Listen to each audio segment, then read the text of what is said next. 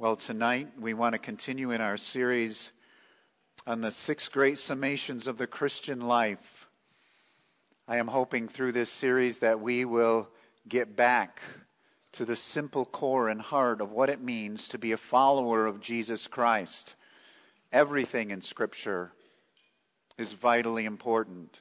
But sometimes we tend to get caught up in peripherals. We tend to get caught up in hair splitting theological arguments or traditions of men, and we forget the innocence, the sweetness, the passion that really lies at the heart of being a redeemed child of God. We've looked at three Old Testament passages, and now we're going to look at three New Testament passages, and we start with perhaps the best known, and that is Matthew chapter 6 and verses 33 and 34. In fact, when I come to a passage of Scripture like this, I always want to remind all of us, or pray for myself and for all of you, that we don't think we know this so well that there's nothing to learn. Sometimes we have to guard our hearts from thinking, oh, I, I know what this says. I want us to look at this again with fresh hearts and fresh eyes. It's part of Jesus' great Sermon on the Mount. And this is what he says Matthew 6 33 and 34. But seek first the kingdom of God and his righteousness, and all these things will be added to you. Therefore, do not be anxious about tomorrow, for tomorrow will be anxious for itself. Sufficient for the day is its own trouble. Well, our first point is what matters most. As we daily live the Christian life, we should always be asking questions such as What will matter most when I die?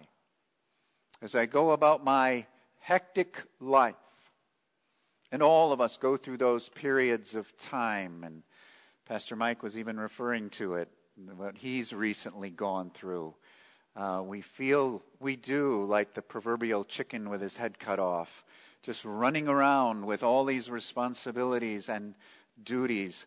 And we have to ask ourselves, what will matter most when I die? And am I focusing on what's most important to God? I don't know about you, but sometimes those are piercing questions for me. What will matter most when I die?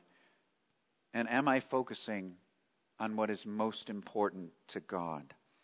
We looked at Genesis chapter 5, verses 21 through 24. Enoch walked with God, and he was no more because God took him. That beautiful passage of Scripture. And then we see the commentary of it in Hebrews 11:5 where Enoch was commended as having pleased God. Here was a man who walked with God, and the Bible says that he pleased God. We looked at Ecclesiastes chapter 12 and verses 13 and 14, where it says, Fear God and keep his commandments, for this is the whole duty of man. For God will bring every deed into judgment, including every hidden thing, whether it is good or evil. And as I shared with you before, when we see a phrase like, This is the whole duty of man, we should sit up and take notice. What is the whole duty of man.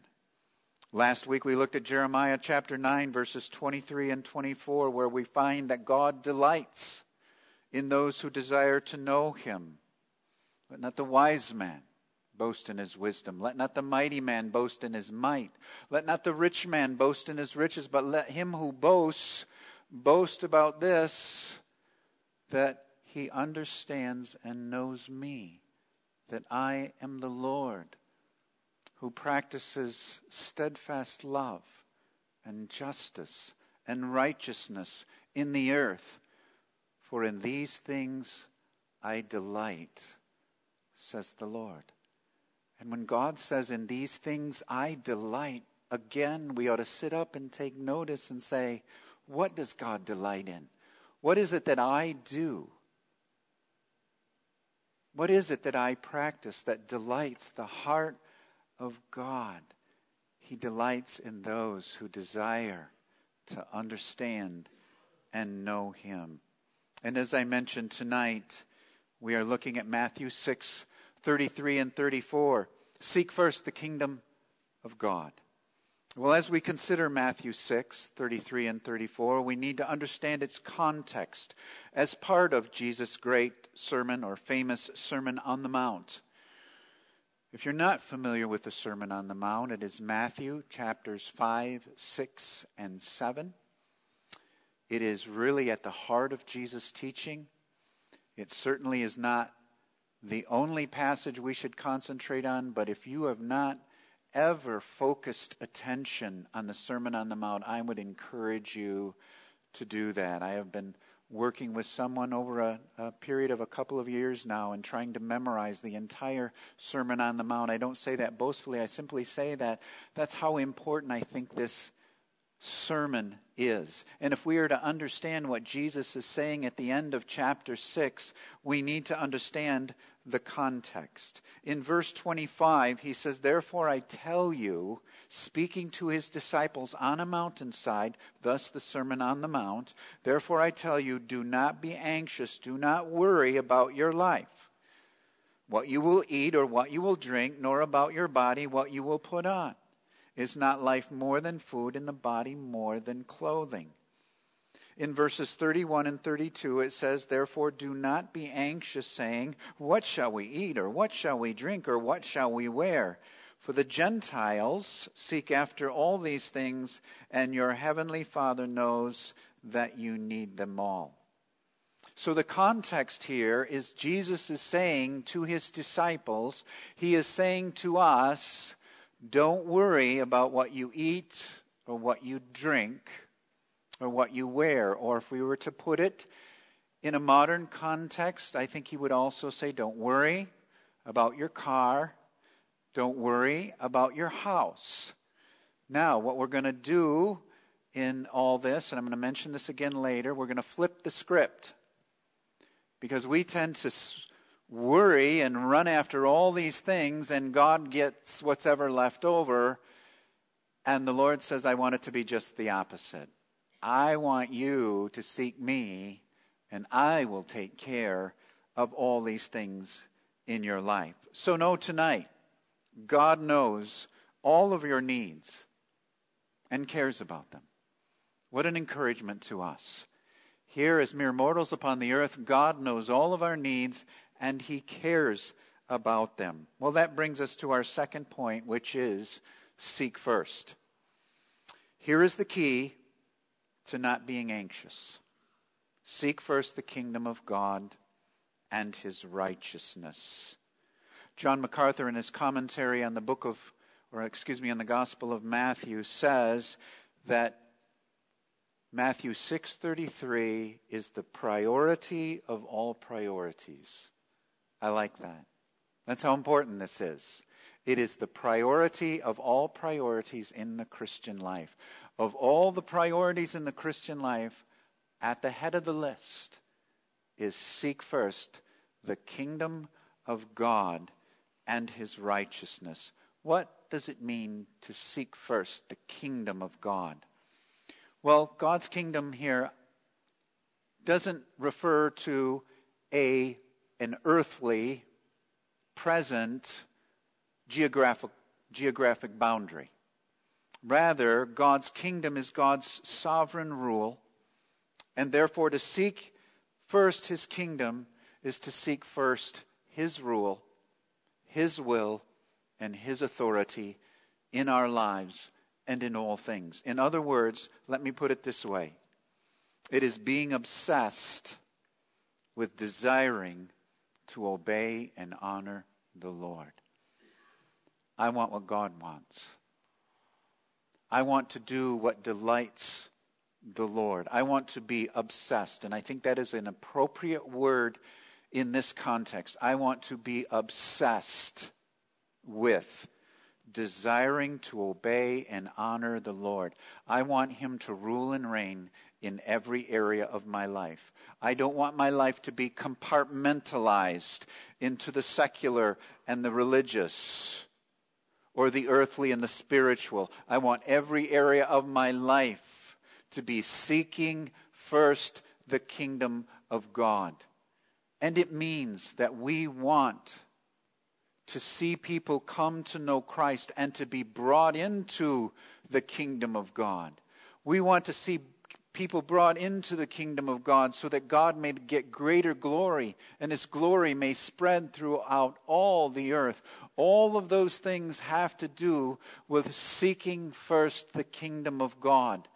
And then, if we were to look at it from a point of eschatology or future things, last things, seeking first the kingdom of God does refer to also longing for the day when Jesus will set up his millennial kingdom and he will rule and reign over all things. We will not just long for his rule and reign, he will actually rule and reign. All of that is encompassed, all of that is caught up in this whole thought of seek first the kingdom of God.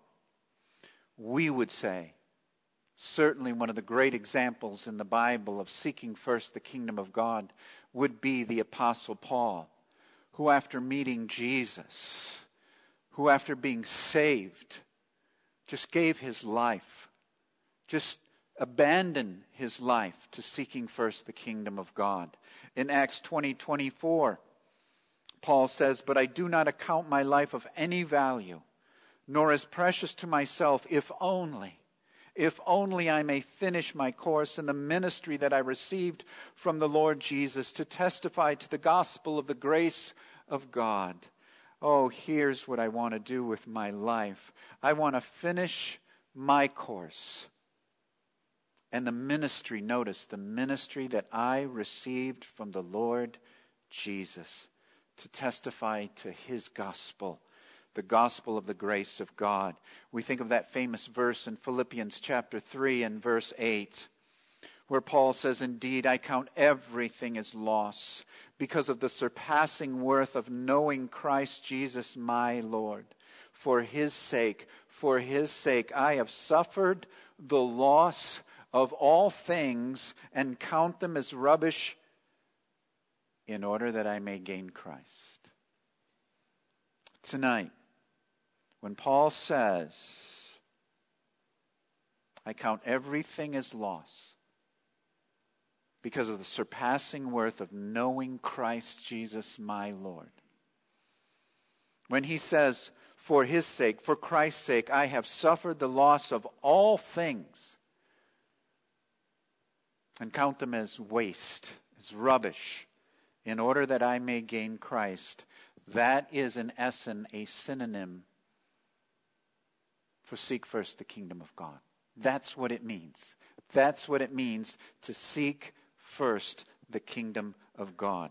So we are to seek first the kingdom of God and his righteousness. And I want to emphasize the little pronoun his, his righteousness.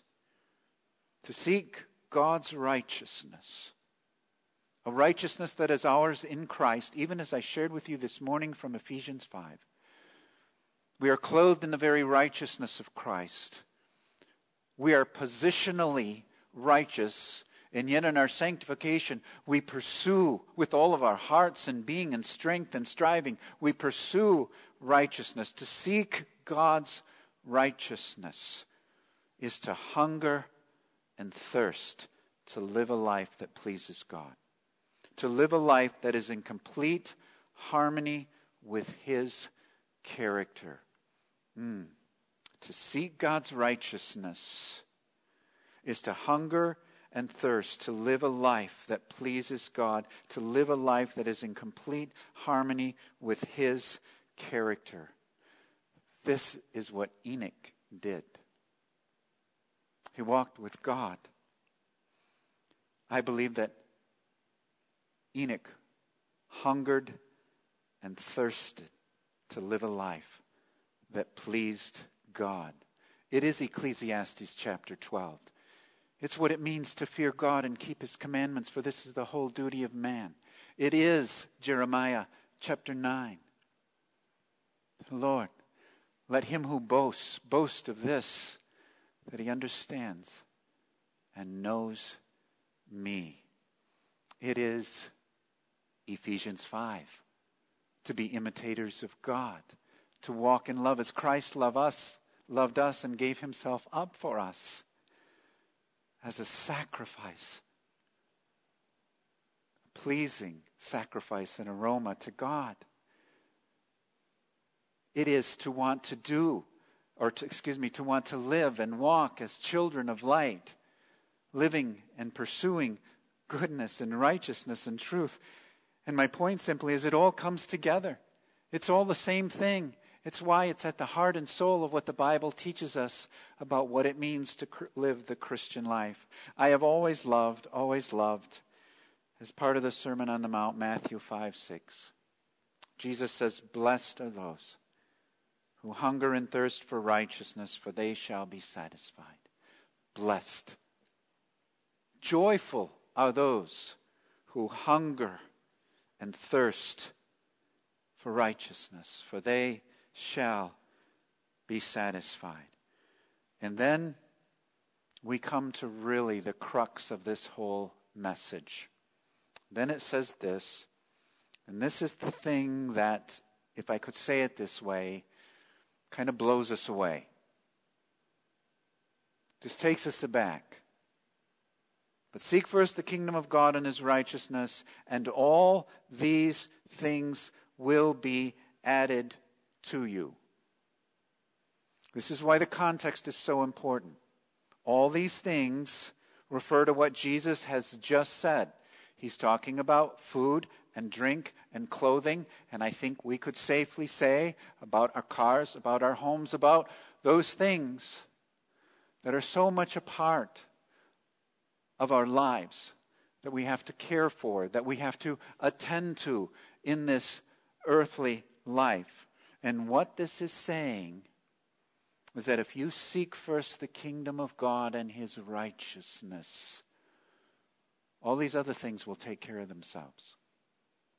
All these thing, other things will be, as the NIV says, given unto you.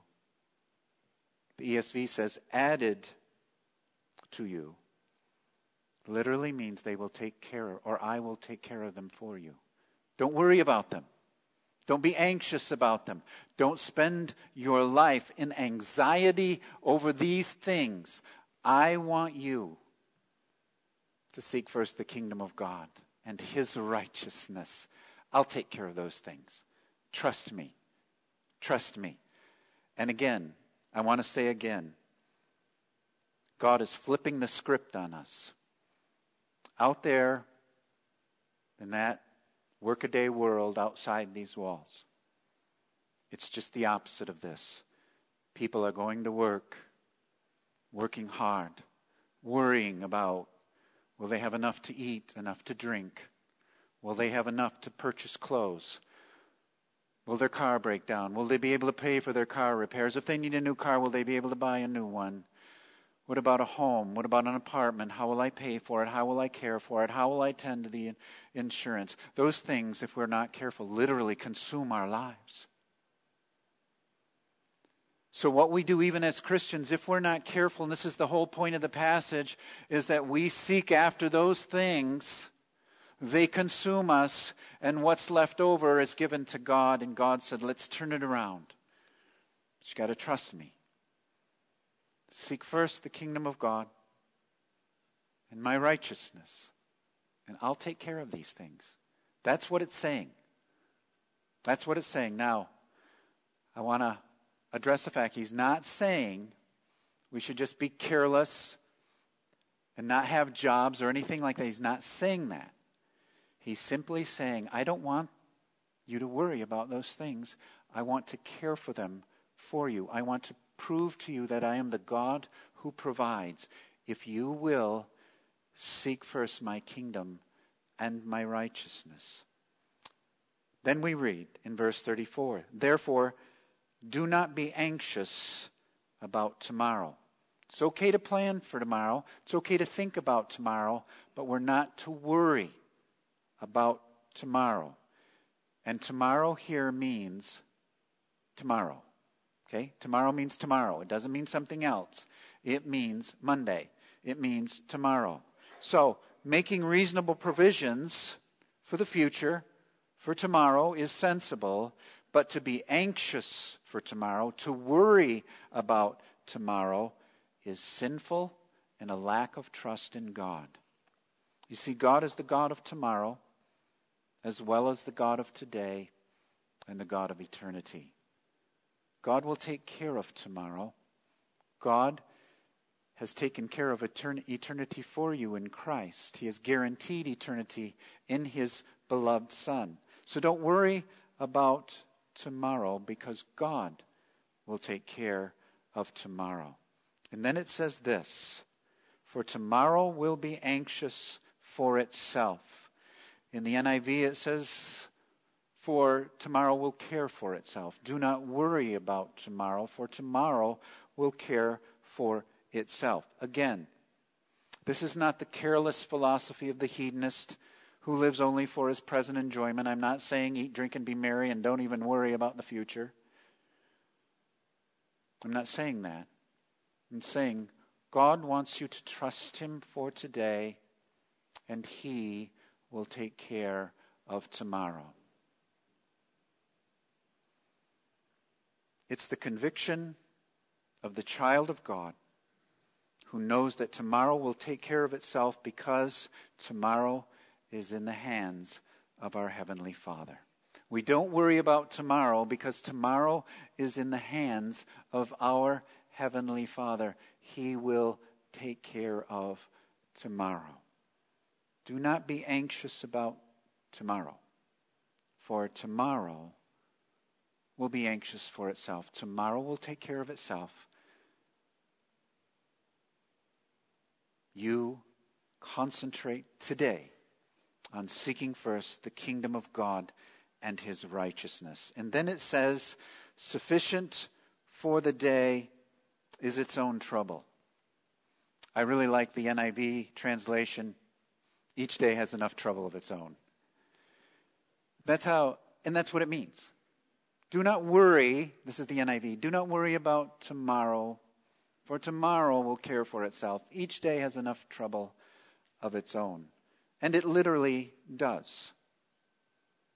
Today has its own set of trials and troubles. So don't worry about tomorrow. Trust God today. Seek first His kingdom and His righteousness. Put all your focus, all your effort on that, and then tomorrow will care for itself. You see, God promises His grace for tomorrow. Tomorrow. God promises His grace for tomorrow. Tomorrow. He does not give us grace for tomorrow right now. It's kind of like dying grace. Sometimes we fear what death will be like. And we hear about this thing called dying grace. And by the way, I do believe there is such a thing as dying grace. I think when people come to death's doorstep, I think there is special grace that God gives them a peace that passes all understanding. They are at rest. And we wonder, how can they say, I'm ready? It's okay. I'm ready to go home. It's because they have dying grace. And some people say, Well, I don't feel that dying grace. And I say, It's because you're not dying. Okay? You don't feel it because you're not, you're not there yet. God doesn't give dying grace till you're dying. So don't worry about dying grace until you're there. If you're not experiencing it right now, you're okay. Okay? You're not on death's doorstep. Okay? When you get there, then he will give you dying grace. And that's in essence what he's saying here. God will give you grace for tomorrow when tomorrow comes. He wants your focus to be on today. Proverbs 27 1 says, Do not boast about tomorrow, for you do not know what a day may bring forth. We don't know what tomorrow has in store. Do you know the only thing we really have is today? This is a gift from God. None of us here know whether we'll be here tomorrow. But we are here today and we are obeying God and living for Him right now. So, He only gives grace one day at a time as it is needed. And praise Him for that. God gives grace one day at a time as it is needed. Whatever your trial is today, whatever you're facing today, God will give you grace for today. If you seek first His kingdom and His righteousness, he will provide for you for today. One of the great promises from the Old Testament that has sustained God's people for centuries is Isaiah chapter 26 and verses 3 and 4. The prophet says of the Lord, You keep, you keep him in perfect peace, whose mind is stayed on you because he trusts in you. Trust in the Lord forever, for the Lord God is an everlasting rock. I love that promise. Sometimes you will find it in Christian greeting cards. Sometimes I've included it in notes that I've written to people. You will keep in perfect peace him whose mind is stayed on you because he trusts in you. You see, God designed the Christian life to be a carefree life, not a careless life, but a carefree life. He really did. He designed the Christian life to be a carefree life where we are to live in the fullness of His joy, doing good to others, and trusting Him, knowing whatever our needs are, God will take care of them. Whatever you are facing tonight, God promises that He will care for you. So here's how it works you get up tomorrow morning and you seek first the kingdom of God and His righteousness, and knowing that God will care for you. Don't worry about Tuesday because Tuesday will care for itself. Monday will have enough trouble of its own. Then you get to Tuesday and you seek first the kingdom of God and his righteousness, knowing that he will provide for you and take care of all of your needs. You don't worry about Wednesday because Wednesday will care for itself. Let's pray together. Heavenly Father, help us to live a God honoring, Christ centered, carefree life Help us to learn over and over again what it means to seek first the kingdom of God and your righteousness, knowing that all these other things food, drink, clothing, cars, homes, whatever our worries may be you will take care of them because you have promised. So, Lord, help us to put our focus on what's most important and trust you for everything else.